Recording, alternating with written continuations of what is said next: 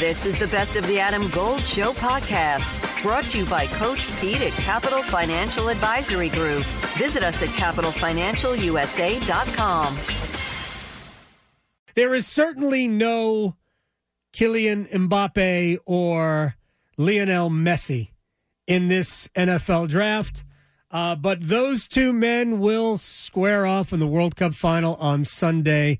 Eric Wynalda, a three-time member of the United States World Cup team, one of only three people, along with a former NC State Wolfpack member, Tab Ramos, to play on three World Cup teams. He joins us, SiriusXM Counterattack, a staple on my ride home every day. I appreciate your time, Mr. Wynalda. How you doing? I'm doing okay. I apologize for being a little late to you today. Quite all right. As you can imagine, the World Cup makes everybody crazy, so we're still living it. We're into extra time right here. Let's start with what we're going to see, what we think we're going to see on Sunday. In some ways, it's a changing of the guard. Would a win? I don't want to get historical first. Let's start with France versus Argentina. France is loaded at every position. I don't think the same thing about Argentina. How do you see this? Well, I mean, first and foremost, let's go back to that changing of the guard. You don't want to go there? I want to get there next. I do want to talk historically. Right. I want to get there next. I did a poor job of starting this. No, you're doing fine. The tactical, the matchups, all that stuff that we love so much when it comes to analyzing games and whatnot, really they actually come to the forefront, because what we've seen with this French team is a couple of teams that have been able to figure out how to keep Kylian Mbappe at bay, and that's England, of course, and then what we saw with Morocco. It's a very familiar foe in Hakimi, and then, of course, Walker did a great job. And I think Southgate at England, and phenomenal job of putting together a plan that was going to force France to beat you in a different way. I mean, you know, that's really what was England's plan, and he should be commended on that. But the other reality here, if we're looking at the Argentine team, is this is a team that's trying to finish destiny here. I mean, it really is become a story about Lionel Messi, about can he get to the finish line. He's been phenomenal in this competition. It just seems like everyone wants to see this happen, so we can just stop the debate: who's better, Messi or Ronaldo? I'm already on Messi's side, even with all of Ronaldo's antics. I just think everybody wants to see that happen. And the bottom line is, can this Argentina side shut down Mbappe with Molino, who has been phenomenal in this competition going forward? But guess what? You might want to stick around a little bit and not venture too far out of position, because this guy's good. So the tactics really come into play. And I think that Argentina has proven that they've played multiple systems. They've figured out different ways to go up against their opponents. I thought the Netherlands game was a terrific example of that. So it's yet to be seen how they'll tactically address the game. But it really is, for me, going from my gut, I just feel like the world wants to see Messi touch the cup, and it's all pointing in that direction. You know, with that, you have to say France and Deschamps, they've done a great job, man. They deal with all kinds of adversity. They had a bunch of injuries. Rabiot had this one. They had the flu. Yeah. They're calling it basically the flu hit the team. And actually, FIFA's report said it's a cold. That's what it was called. But the reality is that they've done a great job of navigating through this competition, but they haven't really gone up against the likes of what Argentina is. So it's a great final. That's what everyone needs to know. Yeah. This is one of the all-time classic finals, with the exit of probably the greatest player to ever play the game, with the new young buck who has already won a World Cup. And that's the only reason why we're not calling Messi the greatest of all time, because he's never won this thing, and he got Mbappe, who could possibly walk away with two trophies before he's even 22 years old. Yeah, and if Eric Wynalda is joining us here on the Adam Gold Show, if Mbappe wins another one, that's two in a row.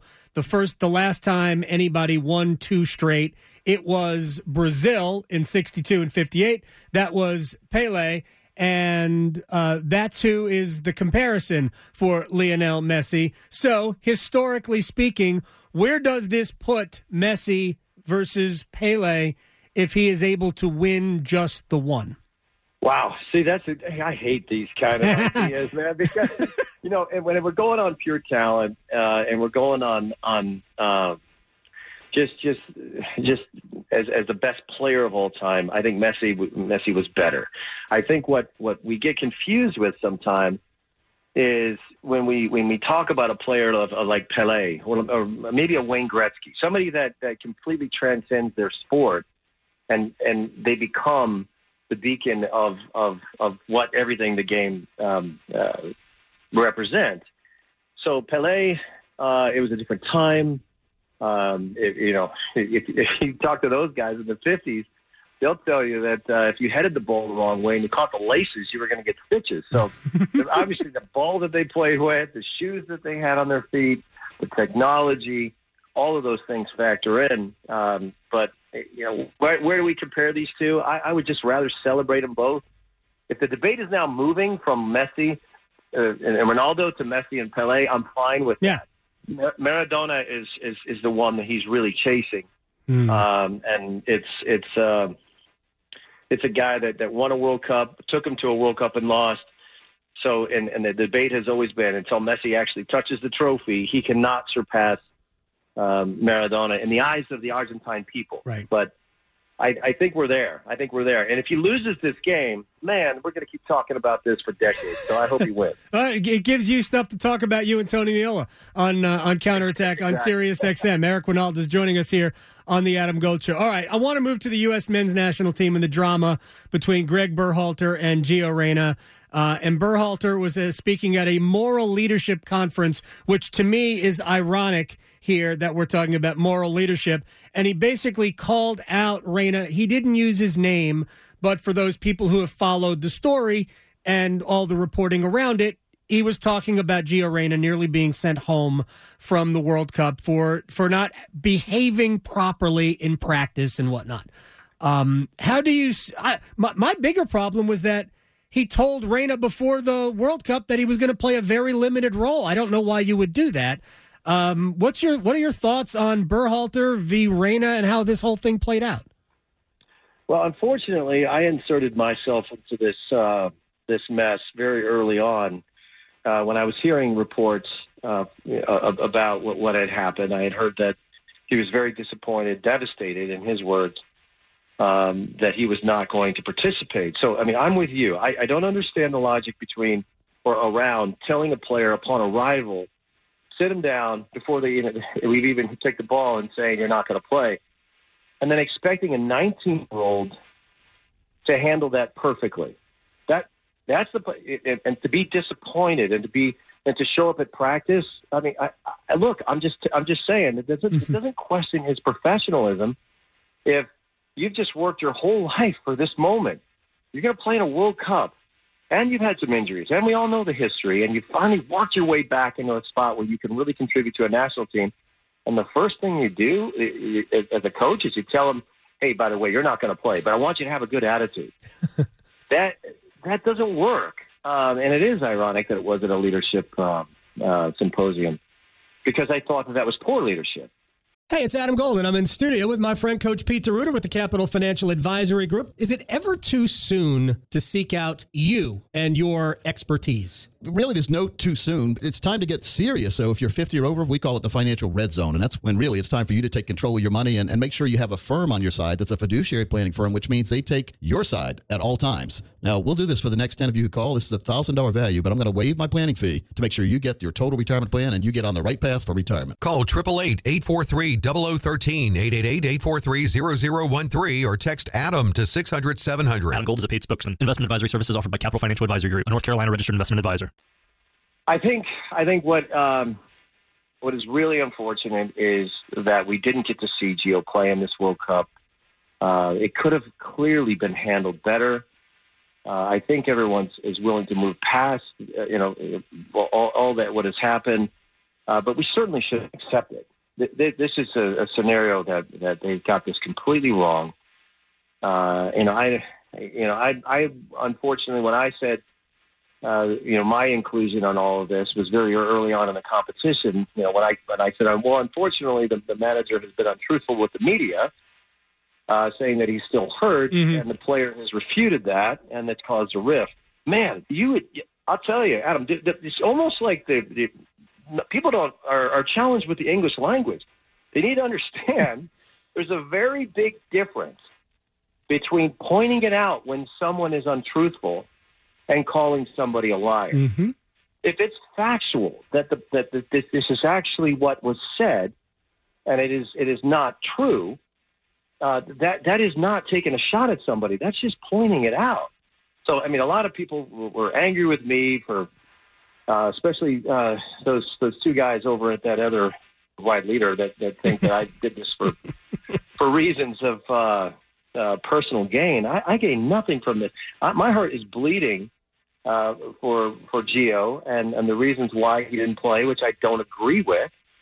But I certainly didn't want to be included in this story. I never did, but I unfortunately was one of the questions that our national team manager had to answer prior to the Iran game. And if I apologize for anything, Adam, that's that. Our coach had to answer that question because this entire situation is unfortunate, and it did have a massive effect on our team.